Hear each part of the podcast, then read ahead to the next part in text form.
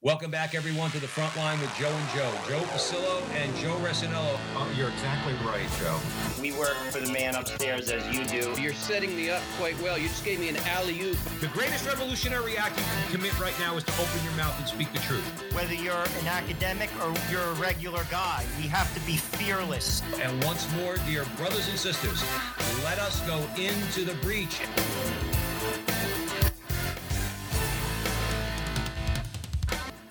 Hello again, everyone, and welcome back to the front line with Joe and Joe. Joe Pasillo, as always, joined by Joe Resinello. And once more, dear brothers and sisters, let us go into the breach on the Veritas Catholic Radio Network, 1350 on your AM dial, 103.9 on your FM dial, spreading the truth of the Catholic faith to the New York City metropolitan area. Good friend of ours back on the show.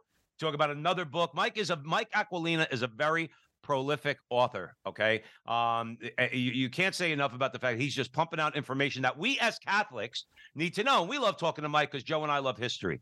Um, and most important history, of course, is the history of the Catholic Church.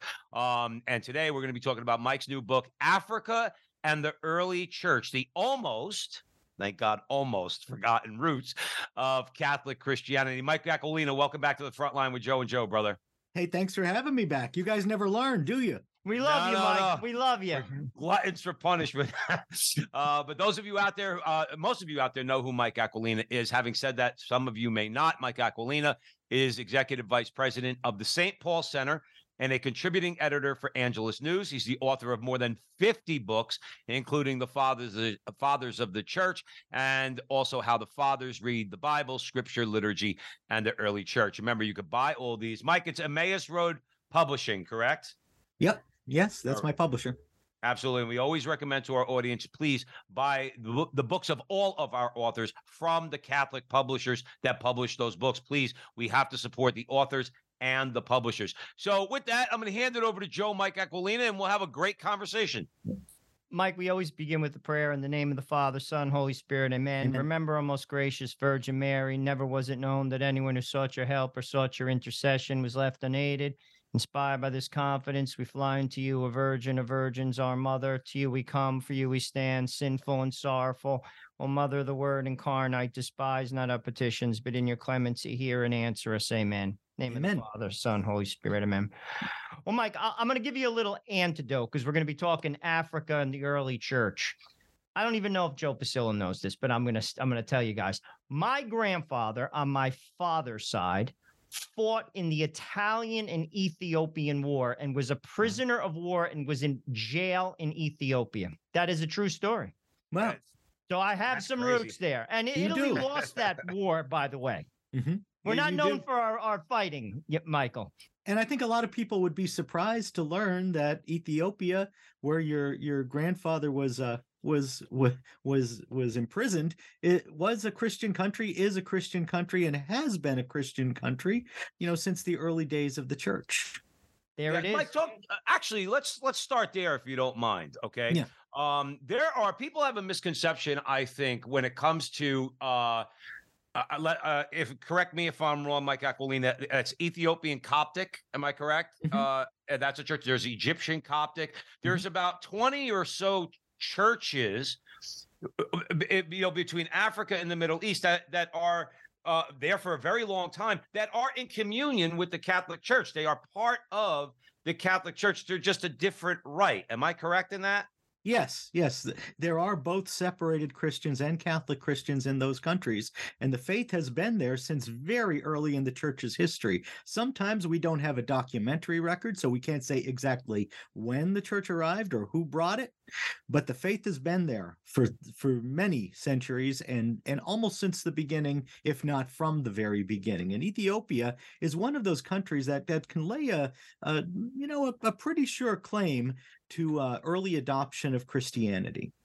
It's funny. The first time I had, I, had ever heard of the Ethiopian church um, is uh, I don't know why, Mike, but I was just reading and I came across the book of Enoch, Mhm. um, which Yeah. is obviously not in our Bible, but the Ethiopians actually have the book of Enoch um, in in in their Bible, and I just found that interesting. I said, "Well, there's an Ethiopian church," you know, and then you obviously I learned from there.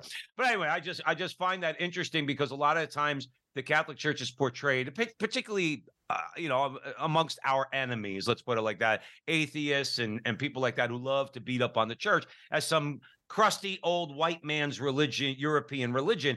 And that's the opposite of the truth. Absolutely. You're right.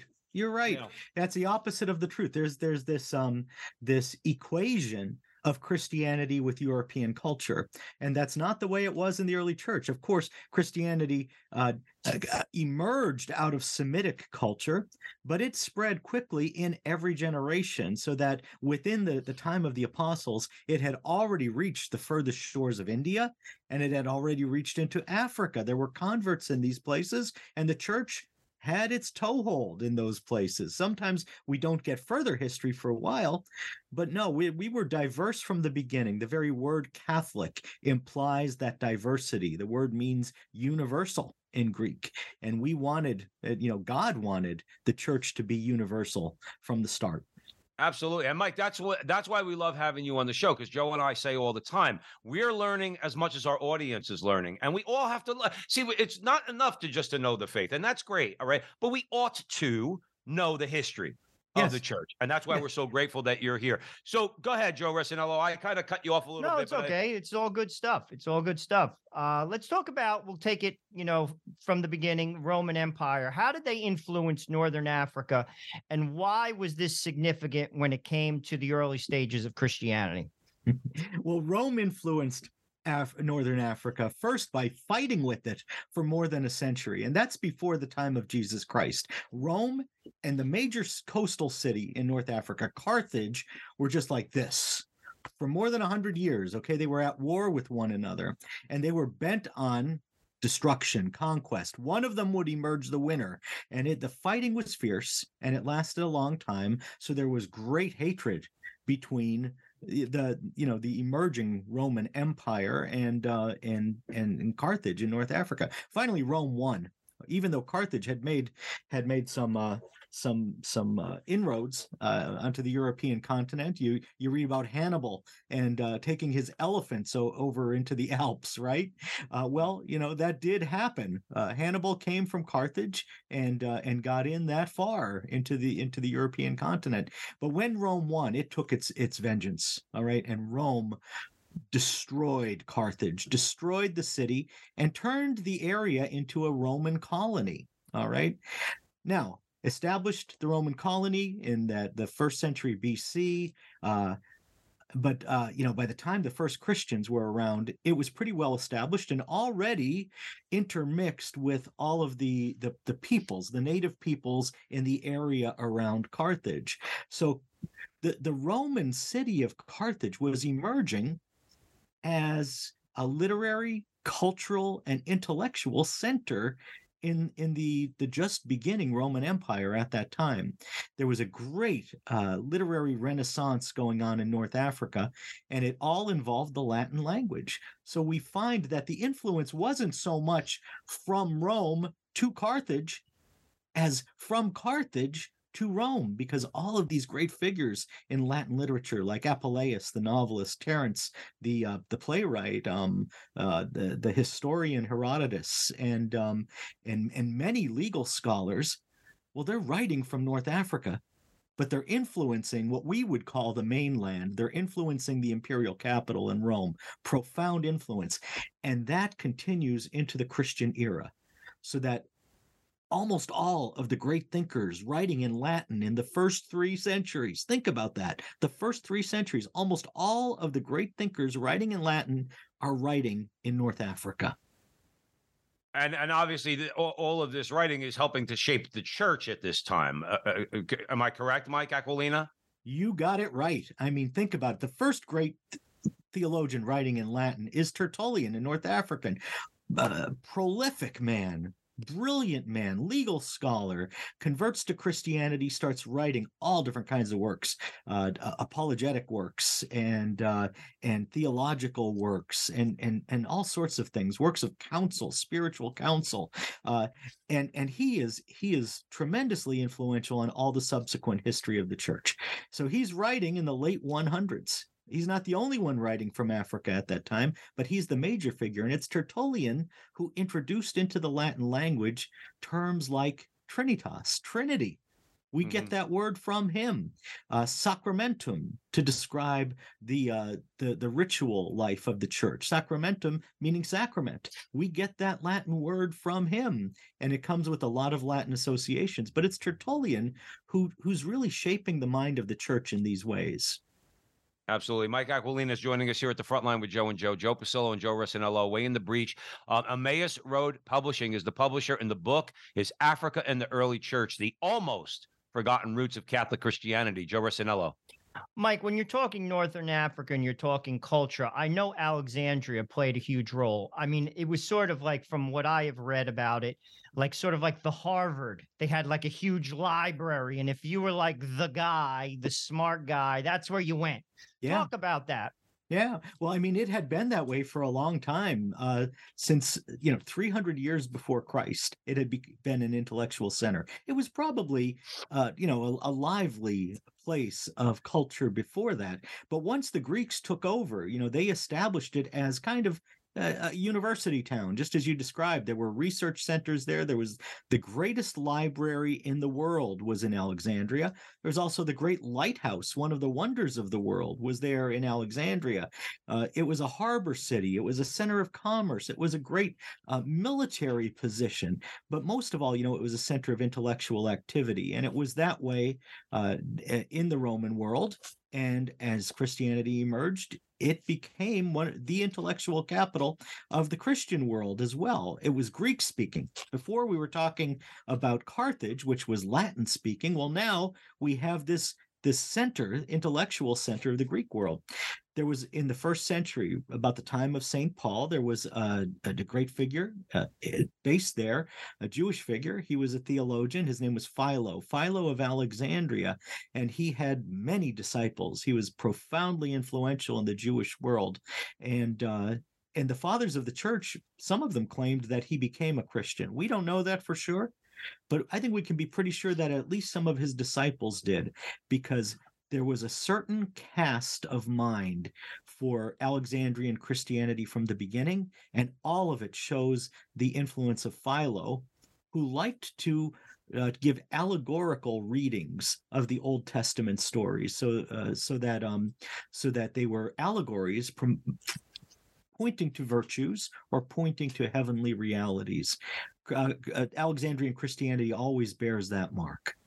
Mike, let me ask you this just from an historical uh give give me some historical perspective. At this point in Egyptian history, is are the Ptolemies still in power or is or the Romans completely control Egypt at this point?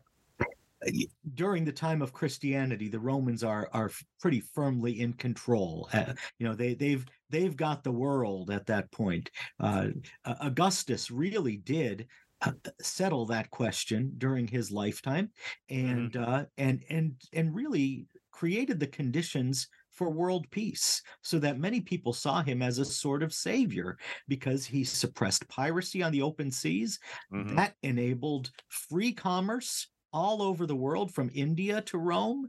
Uh, so so there was a lot of prosperity during that time. This was a and and, and not only that, but he he also um, he he also uh, you know, created a system of roads so that people could get around the empire. He created a postal service so that people could send goods and letters from one end of the empire to the other. And uh, and he uh, he happened his lifetime coincided with the discovery of the trade winds, trade winds, which ena- further enabled free free uh, traffic on the seas. So um, so Augustus uh, you know, seemed to be preparing the way for something big, right? And that's, that's I, I I yeah. couldn't help but think that whenever whenever I hear that about Rome, I say, well, of course God allowed that because eventually it was going to be the church that took over that governing apparatus uh, and that right. structure, the roads, the the the the, the mail system, uh, the, the, the the the governmental structure. That's you right. Know, with, with, with, with, the with the Pope and the bishops and who are basically like governors. Um, I always said, yeah, of course God allowed that because He was going to let the church take that over at some point. And, and the and, and the apostles themselves were traveling those roads. You know, they were sailing those those seas. They were they were taking advantage of these these new conditions of peace and prosperity so that they could reach the ends of the earth as as their master had taught them to do and commanded them to do. Absolutely. Joe Rossinello. Mike, as the Roman Empire came to a close, how did that impact the church? Now we're talking, and please correct me if I'm wrong, probably fifth century ish, uh, give or take. Um, Constantine obviously made it legal to be a Christian. Now the empire is now looking east. How did that impact Northern Africa and the Christians there?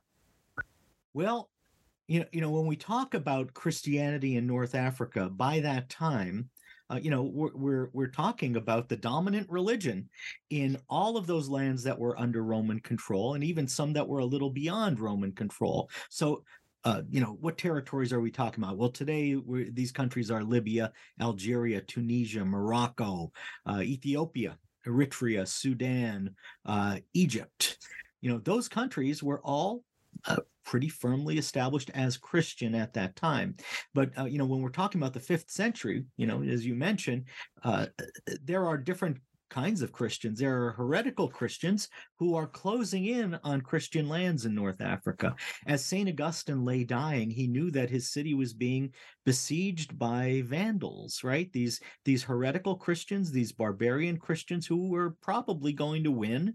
And they were probably going, you know, they were going to take his city and when they did that they would take down catholic christianity and and put uh, Arian Christianity, this heretical Christianity, up in its place. That's what so the he... Vandals are doing in New Jersey as we speak, Mike.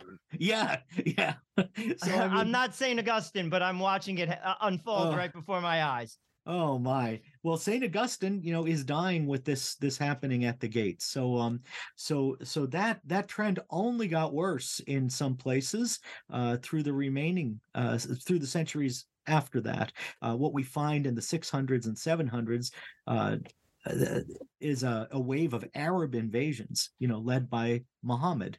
Mm-hmm. And of course, wherever Muhammad uh, conquered, he established his religion that he had founded islam as the religion of the of the land. And so many of those those lands that had formerly been christian very, rather rather rapidly uh, became muslim lands and they remain so to this day.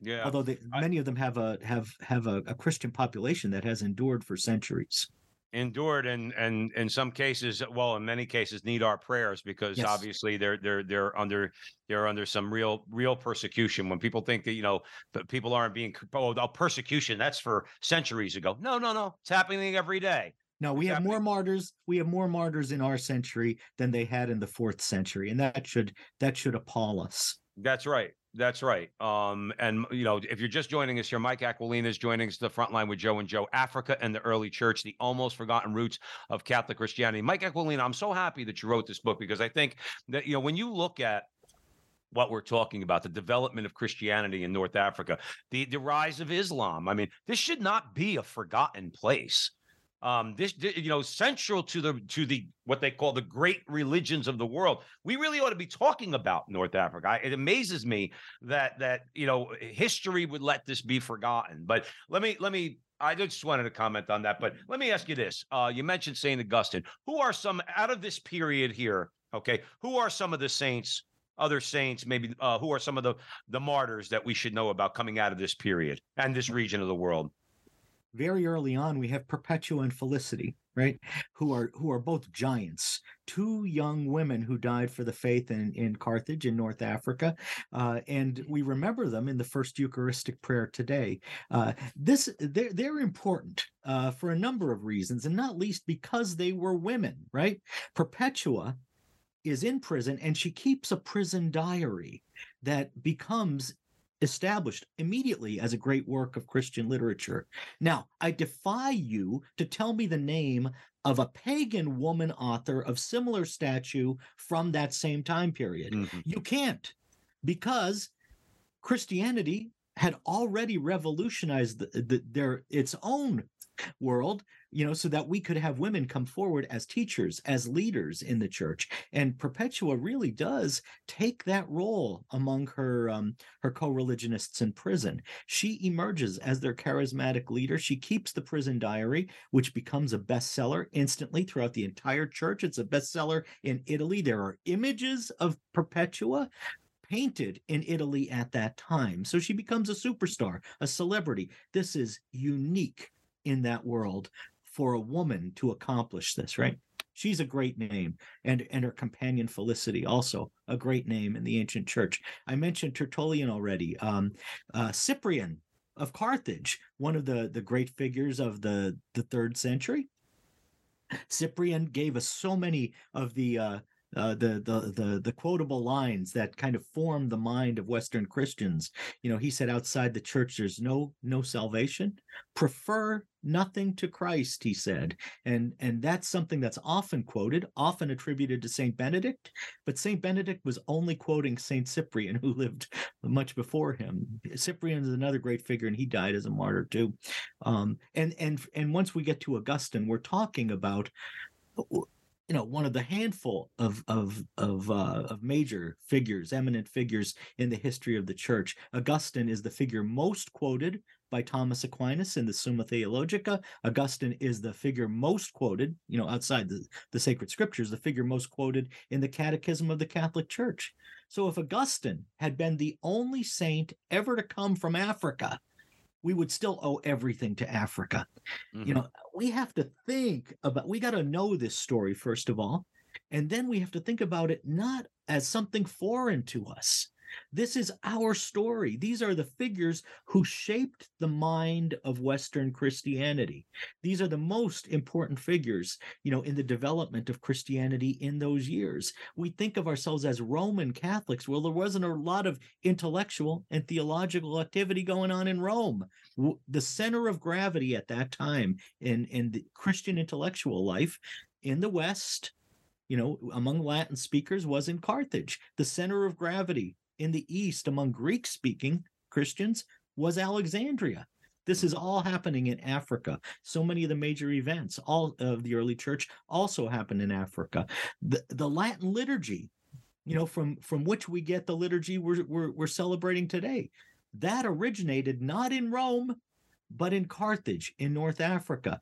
And, and from there it traveled to Rome. We have no evidence of the Latin liturgy being celebrated in Italy until the middle of the 300s you know uh, uh, almost almost two centuries after it began in north africa um, Joe, I'm just gonna. I want a follow up question real quick, please, Mike. You, please, you, you please. mentioned you mentioned the liturgy. Yeah. Uh, what's going on with the Bible at this point? At this particular moment in Africa, where are we in terms of the canon of Scripture? You know, th- there was a general consensus about which books were were authentic, authoritative within the church. There were certain books that you could read during the liturgy and certain books that you could not read in the context of the liturgy. And, and the books that you could read were those that were considered the canonical scriptures. Now, when the church got around to, to acknowledging, okay, we've got to have a list, where did those first lists come from? Well, we have the Muratorian fragment, which is from northern Italy, and it's and and again, we're talking uh, about about um we're talking about Italy at that point. Later on, though, the more the the Muratorian canon though uh, is incomplete. It's not the, the the the canon as we know it today. Where do we get the first complete canons? Well, from Athanasius in Alexandria in Africa, and the councils of Hippo and Carthage at the end of the 300s, the beginning of the 400s in you know in North Africa. So the first canons and the the the, the great discussion of um of the biblical canon, you know, takes place in um in North Africa.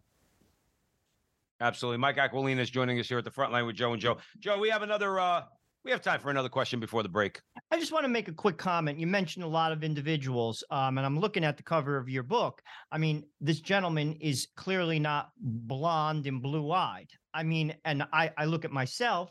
Um, I'm a swarthy fellow as well. I mean, I come from southern Italy. Southern. Italian that you so are. I mean, people have this idea of when they think of like you know say Augustine, which is dropped you know all over the Catholic world to this very day, his name that he was again you know a European looking man.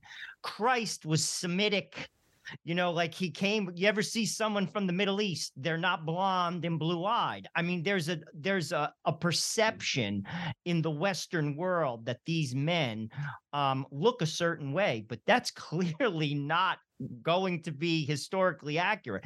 Talk about that, and that'll take us to the break. Well, it's interesting when you read the ancients, you find that they don't treat uh, issues of race the way we do. They acknowledge differences in skin color, right? They they recognize that people differ in this way because you you can't not recognize that. But it's not a question of value for them. It's not a question of what kind of people are more valuable. St. Augustine, in an offhand way in one place, notes that there are people in Ethiopia who are darker than he is. There are people in uh, in in France, in Gaul, who are fairer skinned than he is. But he's mentioning that just to just to uh, you know as a as a passing point about the diversity of peoples. He's not he's not uh, assigning a value to any of those things. So yes there was that kind of diversity uh, but it's it's not noted as much uh, in the ancient world as it is in the modern.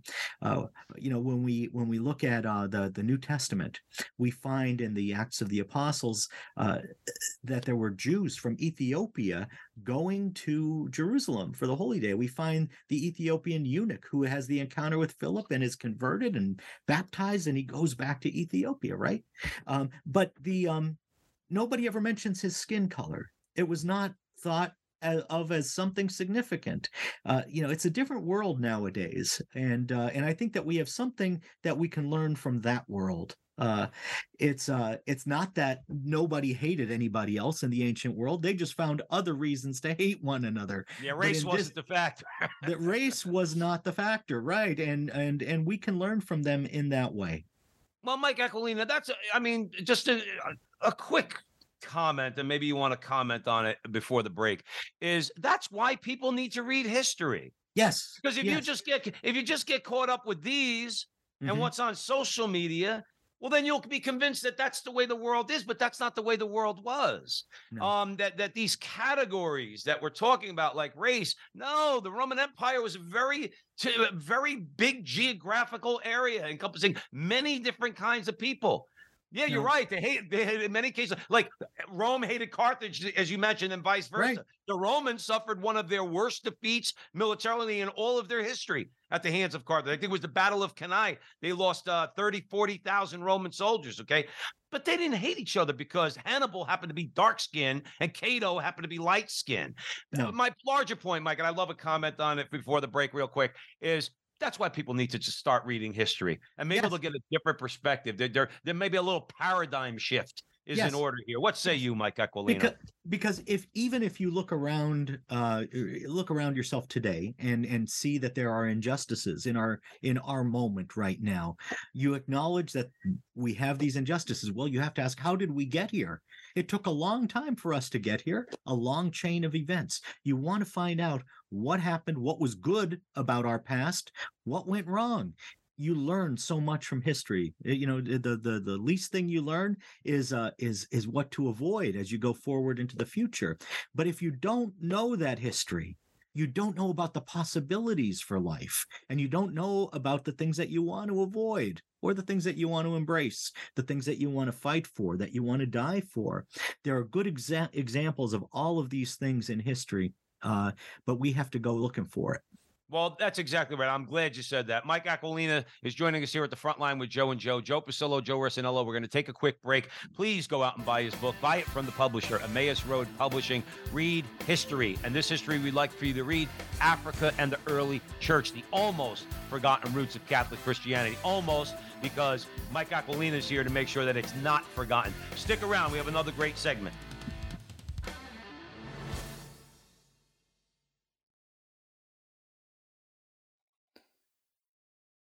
Catholic radio works, and now we have it here in Connecticut and New York. It's been seen around the country that there's no better tool for evangelization. Where there's Catholic radio, the folks who listen deepen their faith, families are strengthened, parishes and communities flourish. So, let people know you're listening to Veritas, tell your friends to tune in, and let's make an impact here for Jesus and His church. This is Steve Lee for Veritas Catholic Network. Welcome back, everyone, to the front line with Joe and Joe, Joe Pasillo, Joe Rossinello. We are way in the breach with Mike Aquilina. We're discussing his new book, Africa and the Early Church, the almost forgotten roots of Catholic Christianity. That's available at Emmaus Road Publishing. Remember, you can find us at 103 point, uh, excuse me, uh, 1035 on your AM dial FM. I'm just 1350 on your AM dial, 103.9 on your FM dial. Follow Joe and I, if you don't mind, on uh, social media. Frontline TV, the Frontline TV on YouTube, and at with Joe and Joe on Twitter. At with Joe and Joe on Twitter. Help us out with a like, a subscribe, and a share. Joe Resinello. Before we get into the seventh and eighth century, where the Arab invasion comes along and basically, uh, to be honest with you, put the Christians uh, brought him out to the woodshed, and you know, to put it in mildly. Um, I want to talk a little bit about the uh, the monastic movement that came out of North Africa. I think it's very important. You have Anthony of the Desert. Uh, correct me if I'm wrong, but I believe he came from North Africa. That movement um, extended itself all the way to Charles de Foucauld which is, you know, a recent saint in the Catholic world. Um, talk about that because I think it's very, very significant. Anthony of the Desert had a huge impact on the Catholic world. Well, there had always been ascetics in the church, right? People who are athletes of prayer. We we um we always have had uh Christians who wanted to imitate um, Saint John the Baptist, for example, the great gospel figure of uh, of, of asceticism. Our, our, Lord Himself spent forty days fasting in the desert, and people have always wanted to to do that like Him follow him, imitate him, and and spend those days alone with God. Uh, that had that had been happening, you know, all through the first century, second century, but in the third century there came this figure, Anthony of Egypt. Now he's not the first monk to live that way. He's often called the father of monasticism, but that's for other reasons, because we know that even he had a master, Paul the Hermit, who guided him in the ways of the ascetical life, living alone with God in the desert. The thing about Anthony is that he became a celebrity for it, okay? He's living all by himself and he draws disciples to himself and he tries to avoid the situation because he had always planned to be alone with God. So he keeps going further out into the desert. And people still followed him out there until, as uh, as as uh, Saint Athanasius put it in the fourth century, it became like a city in the desert there were so many people going out there to follow Anthony and imitate him in this way of life. So, this is the birth of what we might call organized monasticism. And Anthony is the one who gives the first guidance in how to do this. It's, it's, it's his own, uh, it's guidance that's drawn from his own experience and applied to a social situation when all these monks were living together but it has a deep influence on all the monasticism that comes afterward all right later on we have monastic communities all over st augustine himself in north africa you know he laid down a rule for his own little community that he had the other clergy he lived with he also you know had a certain authority over a, uh, a, a, group of, of monastic women there in, in North Africa. So in North Africa, we find these these deep roots of monasticism in both the, the Greek speaking tradition and the Latin uh, tradition, also in the Coptic tradition. You know, all of this is going on in North Africa and will eventually influence what happens in Europe uh, with the great monastic centers there in Europe as well. But again, so many of these things have their deepest roots, you know, their their uh, their greatest developments in in the continent of Africa. Mike, Mike Aquilina, let me ask you a question. I'm going to try to put myself in the in the in the shoes of uh, a young person in college nowadays. Okay, and the stuff that they learn there. Um, I don't even know if you would call it learning, but let's try to be charitable. Um, somebody might say, well, what, what is it with these people living behind these walls in these monasteries? How did that affect history at all? In other words, how does that, how does a bunch of guys or a bunch of women praying behind these walls? In other words, what, what does that do? What, talk about in, in, a, in, a, general way, but maybe more specific with the with the North African monasteries, but you could obviously include Europe.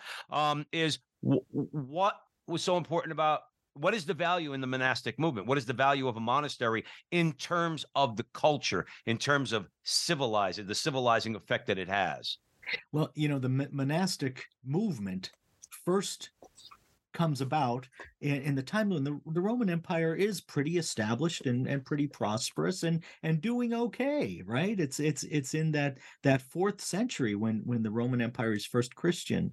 But the monastic movement is something that becomes very important as Rome begins to decline and there come dark ages upon uh, the Middle East and upon the West, right, and, and upon Europe, uh, because because suddenly there's a decline in the economy, piracy returns, and so there's not as much international trade. The standard of living goes down all through Europe, and and and who is it that's keeping uh, the culture alive? Who is it that's preserving the ancient culture and developing the arts and the sciences? Well, it was the, those people who were living behind walls and dedicating all their lives to this. They were the ones who copied out the manuscripts for century after century after century. They're the ones who did translations. They're the ones who um, who kept the the language arts alive when most people uh, had fallen into illiteracy. There was so much going on in uh, in the monasteries and and that, that that provided the only continuity between ancient learning and modern learning. Uh, we owe so much to to those monks, and again, so much of the movement came out of Africa. One one final question on the on the monastic movement, Mike, and then we'll move on. What about their view of work? Of labor. well, that was something that uh, that was just an intensification of Christian doctrine. If you if you read the ancient sources, uh, the more ancient sources, the pagan sources, you'll find that um, that they the pagans in general took a dim view of human labor especially if you were someone who worked with your hands you were seen as ignoble and incapable of virtue to use a phrase that aristotle uh, used to describe laborers right? Uh, christianity upended this because our god was a carpenter right? And the apostles were fishermen and uh, and a lot of other uh, menial trades were involved in in the development of Christianity. Like uh, Saint Paul was a tent maker. Okay, so we saw that all of these different kinds of labor could have could have dignity and and great dignity at that. Uh, that the the world could be could be changed and could be run by these people who were ordinary laborers, and that spirit was kept alive in the monasteries. You were expected to pray in the monasteries. You were expected to learn in the monasteries, but you were also expected to labor in the monasteries, to work with your hands, to keep yourself busy, and to keep yourself busy about the development of of um, of the spiritual life in the world and in the church. It's funny. Uh, um, I, I work um, in a restaurant, so I have um, and I have a lot of uh, a lot to do with the wine program where I work. And and every time like I see a bottle of Dom Perignon, like I, I think of my mind that came from a monastery. That's like, right. A, a, lot of the things that we beer and and and, and other things that we take for granted. Um, I was looking at a bottle of uh, Chateauneuf de Pape the other day. You know, this is the, the Pope's house. You know, like uh, obviously. So a lot of good things aside from the alcohol. a yeah. lot of good things came from those monasteries. Absolutely, and even even the liqueurs like chartreuse, they're still coming out of monasteries, right? The monastery yes. closely yes. guards this secret recipe that it's had for about a thousand years now has been producing for us and it's it's a sublime thing if you've ever tasted it. I have i have and it is. Uh joe Resinello. let's let's talk seventh and eighth century arab invasions impact on the early christians. We breached the subject a little earlier. Please mike elaborate Hmm, okay. Well, you know, you have this new religious movement um, uh, rising in the Arab world. Uh, Muhammad is leading uh, leading Arab Arab armies really through these formerly Christian countries. Now, the Byzantine Empire had suffered incursions from the Arabs before. This is this had been an ongoing problem, but now it had the force of religion behind it. There was a certain fierceness, a ferocity that could only be inspired by religion. You know, where you have a lot of soldiers who are willing to die because they believed it would lead to uh, lead to a better life for them in the afterlife. So, uh, so this happens. You know, it takes on great momentum. Muhammad was was uh, was a charismatic leader, uh, rather re- remarkable uh, in history. Uh, it's said that uh, at least the, the early Christians claimed the, that he um, he had received his doctrine from an Arian monk, you know, uh, a monk who did not believe that Jesus was divine, and Muhammad preserved that doctrine uh, in his own religion because Jesus appears as a figure, uh, but he is not a divine figure; he is merely a prophet.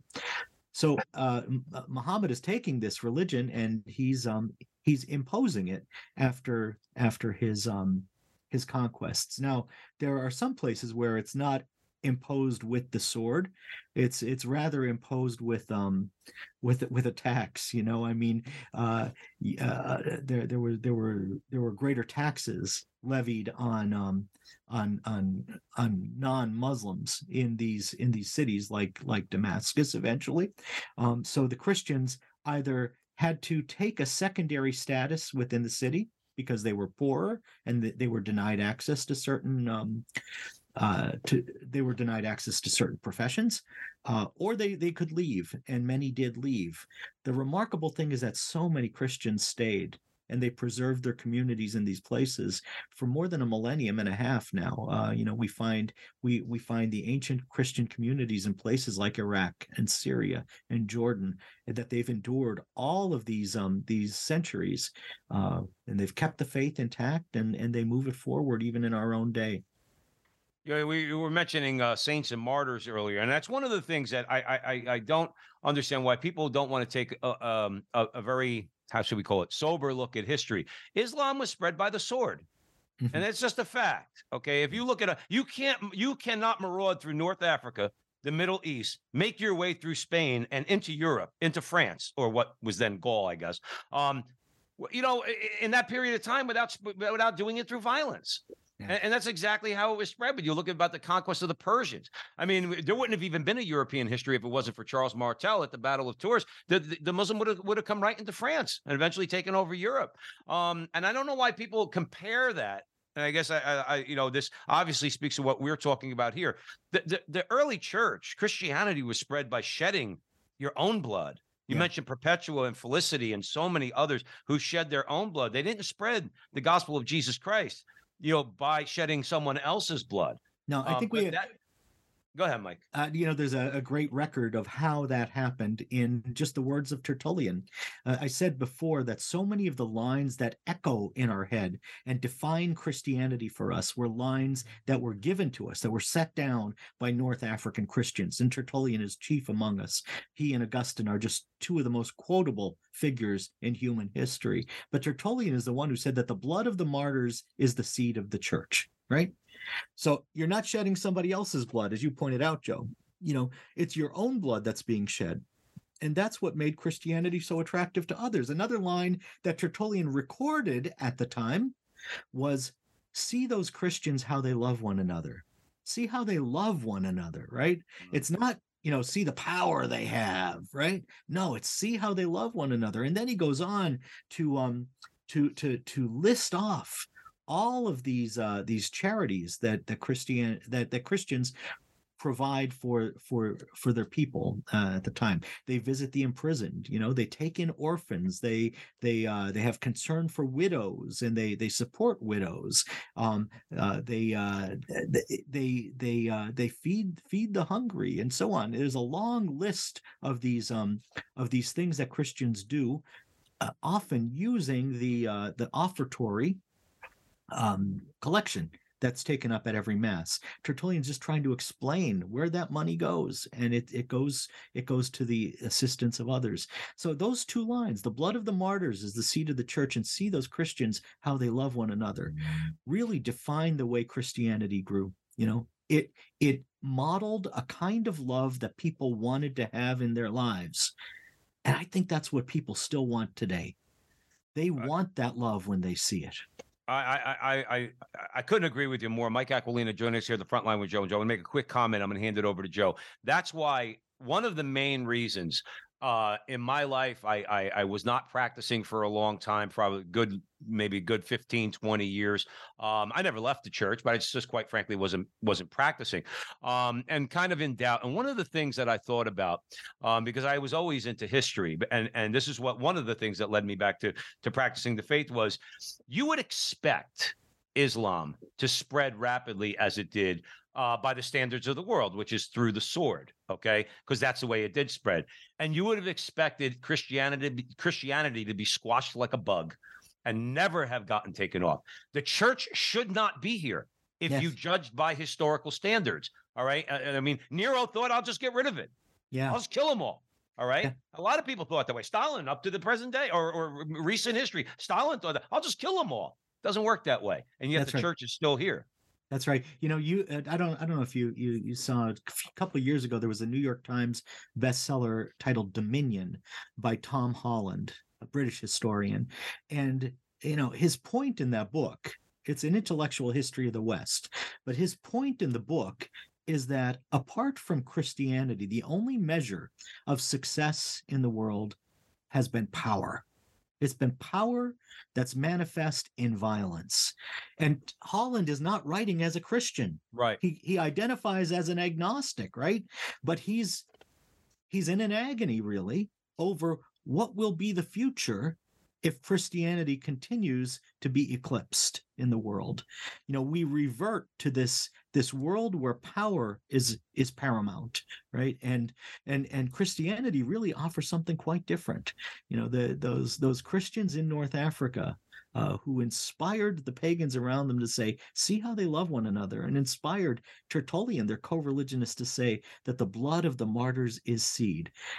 What the Christians took into that world was love, love that was that was going to be there for you unto death right? It's the same kind of love that you see on the cross. It's the same kind of love that you see in a crucifix in your church you know and uh and and the christians tried to embody that in their world. What i wanted to do in this book is to show that north africa was one of those places where that took place and uh and and really uh inspired the rest of the world and um Mm. and i It really is. A, it really is a that history. remarkable story. It It- is. it- it- you know, at the end of the day, if you even if you're not a Christian, you have to look at the, especially the the history of the early church. And we're glad you wrote this book, Mike Aquilina, talking about it, particularly in North Africa. Um, is it is a remarkable story, and you can't just describe it as you mentioned power. The, the, the- what you just described was the power of God. Mhm. R- You know, like like the, the power of the world versus the power of God, and obviously that's that's not really a contest at all. Let's let's keep it moving a little bit. If you're just joining us here at the front line with Joe and Joe, Africa and the early church, the almost forgotten roots of Catholic Christianity. That's out from Emmaus Road Publishing. Please please buy it from the publisher, and the author is with us today, Michael Aquilina. Joe Rossinello. Mike, clearly, uh, when you think North Africa, you don't like countries like Tunisia, Morocco, uh, Algeria. Christianity does not come to the forefront of your mind, but you just laid a very, very significant groundwork, basically contradicting that. Yeah. Um, why isn't this taught? You know, because it's fact. You're it's factual, historically factual. Yeah. It's not taught. Why? be, because because why would you? Uh, it, it wouldn't be on your radar. You you know about uh about the ancient history of rome. Why? Because rome is a tourist trap right? People go there and they want to see the colosseum. They want to see the forum. They want to see all those places. And so many of the places they want to see are christian monuments that that again are are magnets for tourists uh, Rome itself has been a Christian country uh, for lo these many years. Italy itself has been a, a Christian country for all these many years and has promoted itself as such. Uh, in North Africa, that hasn't been the case. Um, most, if most of these countries, if not all of them, uh, have um, have have been uh, Islamicized. Uh, over time, and uh, and they did not promote themselves as as centers of Christian culture or even centers of Christian pilgrimage. Uh, they have not uh, put themselves forward as having a Christian history. So in some cases, you even have um, uh, you have these lands where uh, the Christian peoples themselves don't know their history. There was a great paper done several years ago by a, an archaeologist named Emma Loosley, where she um, she did research in Syria and and determined that the local Christian population did not know that it had uh, you know a, a christian history going back to those early centuries because it wasn't taught in the schools why wasn't it taught in the schools because it wasn't on anyone's radar they weren't interested in it that's why i said it's almost been forgotten and and i really want to see a revival of our interest in this area because it's not something foreign. It should not be something foreign to us. This is our own history. If we're talking about St. Augustine, we're talking about one of the men who formed the mind of the West and made our civilization something distinctive, something different from everything that had gone before. Mike Aquilina, let me ask you this, just just as as an historian, okay? The problem, I think, correct me if I'm wrong, is that the Catholic Church and and uh, um and teachers in the church look at history as a as a movement, a, a, a, movement of history. There's a there's a beginning point. There will be an end point. Okay, we don't look at let's say the thousand years of both the Roman Republic and the Roman Empire. Okay, we don't look at that just by itself. Mm-hmm. We looked how it, we look at it how it came into being what happened at its height? You mentioned Augustus, the Pax Romana. What happened at its decline? How did the church play into this? History is fluid. It moves along. Isn't that one of the problems? Is that everybody just wants to look at a moment in history, mm-hmm. but you're not getting the full picture. That's right. And and we and and and the Catholic Church has always in our schools have taught the full picture of mm-hmm. human history. Is my analysis off, Mike? Well, you know, I don't think that we in the West did a good job of teaching the full picture because I don't think, uh, like, you know, I have textbooks way back there on those shelves back there that are are grade school and high school textbooks that purport to tell the history of of the Western Church, right? Um, and and they really don't focus on Africa. Now, why is that? Well, because the textbooks were for students who were descended from people from Europe right? And so they were they you know they're they're focused on the history as it had been received by the historians in the european lands. And the historians in the european lands were mostly interested in european history.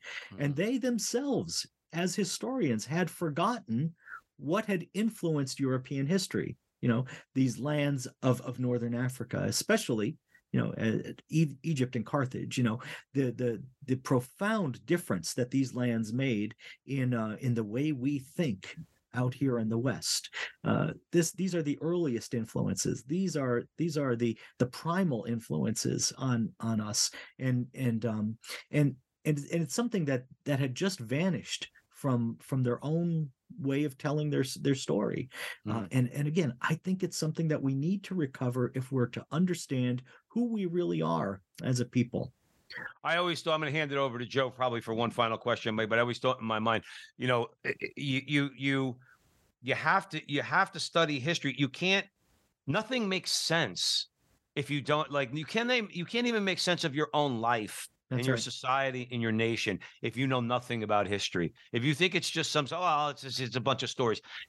You're you're shortchanging yourself. Yes, you're, you're, yes, you're, yes.